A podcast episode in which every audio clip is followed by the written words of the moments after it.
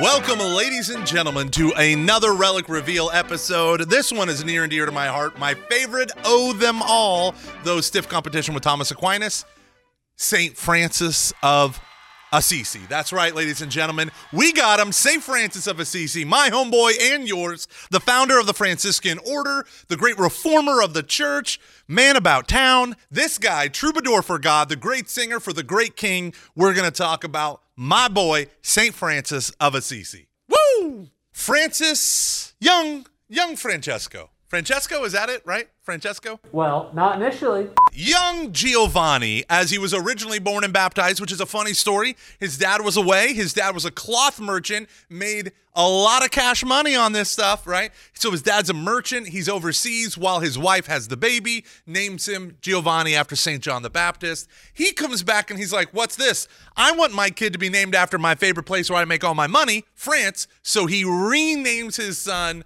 Francesco, right? Francis of Assisi. I love this story. Everything about him and his dad just constantly butting heads. Is he the patron saint of of sons butting heads with their dads? He's the patron saint of stowaways. Which Of I, I, I don't know is. if there's any correlation there, but it's like it's very like easy things like Italy, ecology, stowaways. Stowaways. Francis was a fascinating young man. The life of the party, everyone loves him, good natured soul, naturally charismatic, drew people in, a lot of fun, and he had the money to make everyone have a good time. But here's the deal showing up to the exact same party for about 10 years in a row kind of got old for Francis. So instead of just being an indulgent, you know, drunkard or whatever, he was a great singer, very artistic, all this stuff he decided, no, I'm going to go and become a knight and I'm going to earn nobility and fame. So his dad laid down a ton of coin and bought him the fanciest armor in Assisi.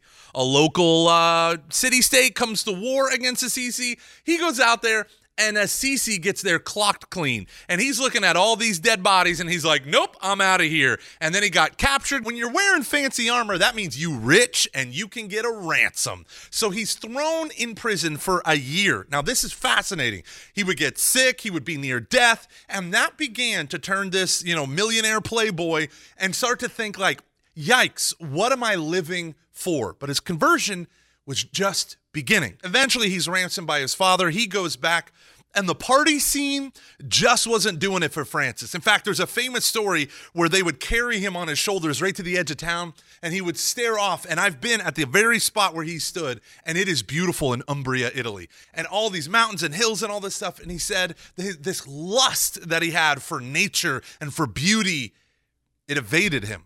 And that was the next step. Like, not only will you die one day and render an account for the lack of nobility in your life, but even nature itself, which once delighted you so much, cannot satisfy. So there he is on that hill, and the party lifestyle was done for him. He could not go back. Okay, so tensions begin to increase between him and his dad. And then he begins to avoid his friends. In fact, he would find solitary places in order to pray, to be alone with his thoughts, to the point where his friends end up cornering him are like, You got to be like courting some maiden, right? Like you're trying to get married, aren't you?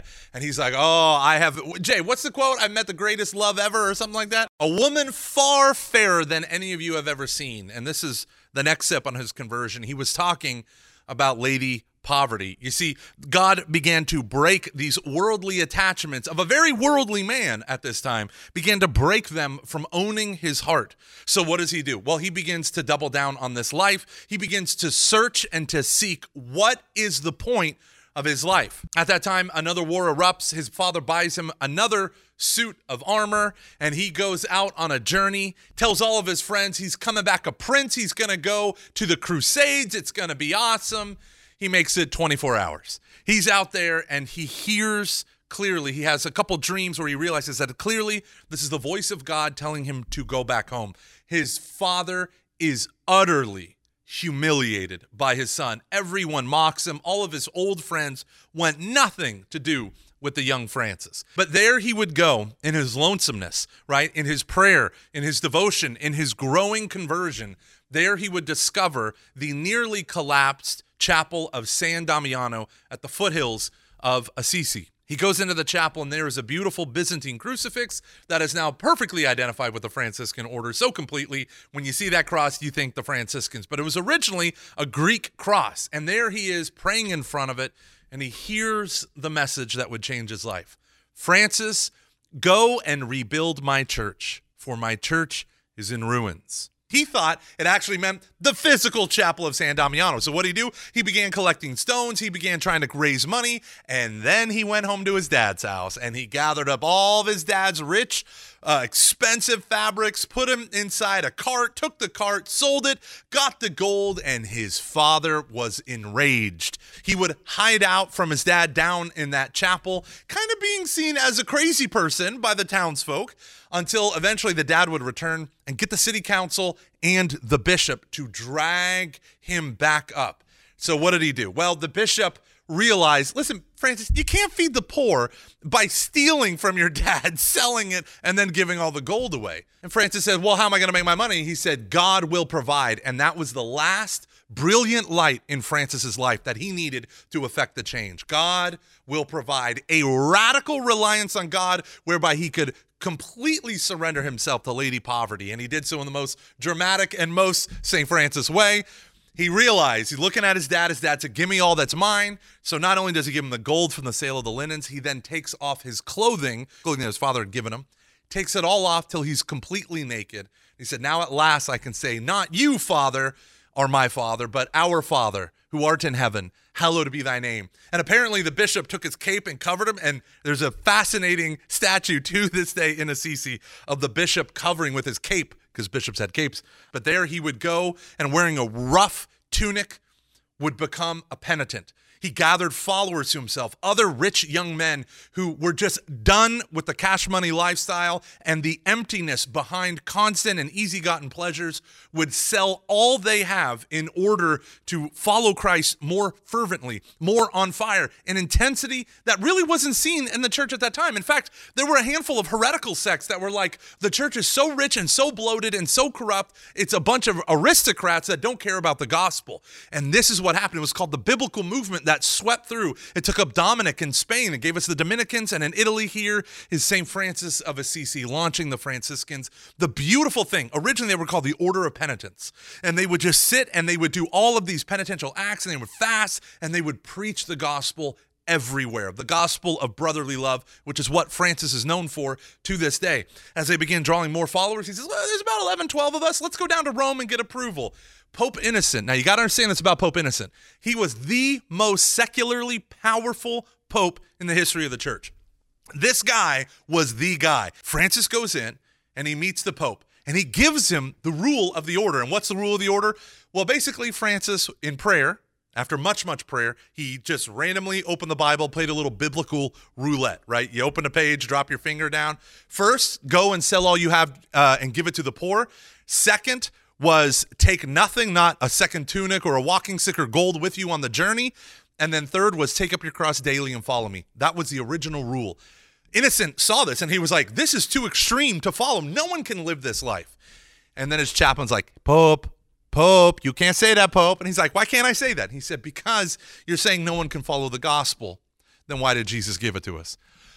So eventually, he would relent. He said, okay, if your order continues to grow, I'm going to give you tentative approval. If it continues to grow, then I'll give you complete approval. But I need to see the grace of God blessing this through growth. Then he has a vision that night. And what was that vision? The vision was of a tiny man, St. Francis of Assisi, in St. John Lateran, which at that time was before the St. Peter's Basilica was this resplendent church in all of its glory. St. John Lateran was the head church of Rome. And there he is pushing the John Lateran was falling apart and this one little guy was pushing up and keeping the pillars in place and he would eventually save the church. And he and the man turned around in the vision he realized this is the guy I just talked to today. Called him back in and he declared it a religious order with full approval and they gave them all tonsures which is that crown of thorns haircut. I found out today why they got that haircut. Because almost everyone had the exact same clothes because clothing wasn't like now where you get to wear it looks so fly and all this stuff they needed to stand out, so they required them to have the goofy haircut. Yeah. They all got the tonsure, they gave glory to God, and they began their mission of preaching. Now, here's the crazy thing it became like a wildfire throughout not just Italy, but all of Europe. Francis, his name was renowned. People were converting when they would encounter him. Miracles were happening. The gospel was again taking root. Now, I would- I would just jump in here right? When the church itself becomes so referential, self referential, when it begins to become corrupt and break and fracture and all the horribleness and all the divinity seems to leave, that's where, that's where God begins to sow those mustard seeds in the cracks of the empire, right? That's where you start to see new life and new growth in radically unexpected ways. And the most powerful pope in secular terms would encounter the, this man who was absolutely in love with Lady Poverty because of Jesus Christ. I mean, just think about what that does in the life of the church. The Franciscan order would quickly become the biggest religious order in the history of the world. It's amazing what he. Mothers would lock up their sons when Franciscans would walk through the town out of fear that they would leave their families and become these mendicant beggars. And that would eventually become their habit. The habit, a rough woolen tunic, which was the symbol of poverty in the Umbrian Valley, the area where Assisi was. Now, Francis, I love the stories of Francis. This guy is a fire, a spark of fire in the world. He would eventually go and try to make it to the Sultan who ruled all over the Islamic Empire. He tried to go, one time he was shipwrecked, one time he was ill, and then he finally, finally joins up on the crusade and he gets all the way to the Sultan. He's wandering the battlefield during a peacetime armistice and he's just like, Sultan, Sultan. I just love this guy. So eventually they bring him in front of the Sultan. Now, Jay, here's a story that you didn't write in your little essay. There's a famous story when Francis meets the Sultan. The Sultan beforehand has a carpet on the floor and he sews in a cross into the carpet as a test of Francis's faith. The Sultan wanted to prove his faith wrong, so he's like, if he's really a holy man, he won't step on this cross. And he sewed the cross into his beautiful, ornate carpet. Well, Francis comes in, doesn't even know this thing is here, and he's standing walking all over that cross. And the soul goes, Aha, I know you're not a holy man. And he said, What do you mean? And he said, You've been standing on the very symbol of your of your faith. And he looks down and he sees that he is indeed standing on a giant cross stitched into the carpet. And he goes, Oh, no, no, no, no, no. See, you're mistaken. There were two other people crucified that day. I'm just standing on one of theirs. And he thought that was so funny. He would eventually just love the natural charism of Francis. And while he didn't do what Francis asked, which is give me your holiest men, start a bonfire, let's all go in, the one who comes out, that's the true God. Uh, for some reason, the Sultan was all for it, but none of the holy men were. I, I, Trial by fire, as they say. there it is. So Francis ends up uh, being blessed by the Sultan to go and preach. His followers are allowed free passage in the Holy Land, which is radically unique. But he would go and he was even given permission to convert and preach all throughout the countryside. Eventually, he would return because because in Italy, his order was starting to fracture and fall apart. In one place, a monastery was becoming super opulent. In another place, extreme fasts and penances were being put on people that made no sense. All sorts of discord was happening. So Francis comes back and he's like, ugh, my reform movement itself needs reform. So what did he do? He does what he always does. He goes up a mountain, he's alone, and he prays. And he prays. And he comes up with a rule. The rule, it's called the second rule of Francis. He comes down the mountain and he gives it to his buddy. And his buddy immediately loses the rule. So Francis has to go back up the mountain and rewrite the rule. and then he comes down the mountain again and he gives it. And that was the approved rule that the OFM, the Order of the Friars Minor, follows to this day. After Francis wrote that second rule, it brought in a ton of stability and unity within the Franciscan order, which is important because it would spread so fast and so far. Within about 100 years, they're in almost every single European country, and they did it by walking barefoot, two by two, through every town. Now, there's a couple things I want to mention that we should definitely touch upon. A lot of his devotional life when he was in Assisi revolved around the beautiful church called St. Mary of the Angels, which is what our chapel is going to be. We're naming it Our Lady of the Angels, but the Portiuncula in Latin or in Italian is the chapel that would eventually be built up into the basilica uh, in honor of the Franciscans and all the movement that he would do there. Now, there's another basilica in Assisi, Santa Chiara, because and we already talked about her, St. Clare of Assisi, another noble woman, wealthy woman, would eventually hear his preaching and change her life. And the poor Clares would help to build so much of America in their uh, missionary uh, appeal and all this stuff going throughout uh, the frontier country of America. The poor Clares, amazing, holy women. It's powerful the example of St. Francis and the ripple effects that sanctity can have. And that brings me to one of the most interesting things in the history of the Catholic Church. For 1200 years we have had very holy people. Wouldn't you say? We've had we've had some holy people, but here's the thing. It is with St. Francis of Assisi that we have the first manifestation of the stigmata. Now, what's the stigmata? The stigmata are the wounds, principally in the hands and feet of Christ that he received on the cross. So Francis has this vision of a seraph angel, a burning angel coming towards him, and that angel is on the cross. And as that image comes closer and closer, his hands and feet get into intense pain, and then from that point on, he bears the wounds in his flesh of the stigmata. It's fascinating because a later Franciscan would have the same thing or similar thing happen to him, Saint Padre Pio, that we also are going to have. Now, here's the deal. If you don't know who Clare of Assisi is, the Portiuncula, if you don't know about Padre Pio, we have videos on these things. Check them out in the description below and learn more about this beautiful symphony of saints that we have in the Catholic Church and whose relics will be here right over there in the Our Lady of the Angels Chapel. I could not be more excited. Now, as we get to the end of Francis's life, things remain dramatic. He knows his end is drawing nigh. He would die on October 3rd after 45 years of life, but right before his deathbed, they would read the Song of Solomon to him and then stripped off his garments, his habit, laid it next to him, laid down on the floor, and there he prayed in solitude and kissed Sister Death. Now, it's so amazing because he gave one last instruction to his brothers. He said, Bury me on the hill of hell. The hill of hell in Assisi is nothing other than the place where criminals are executed and buried.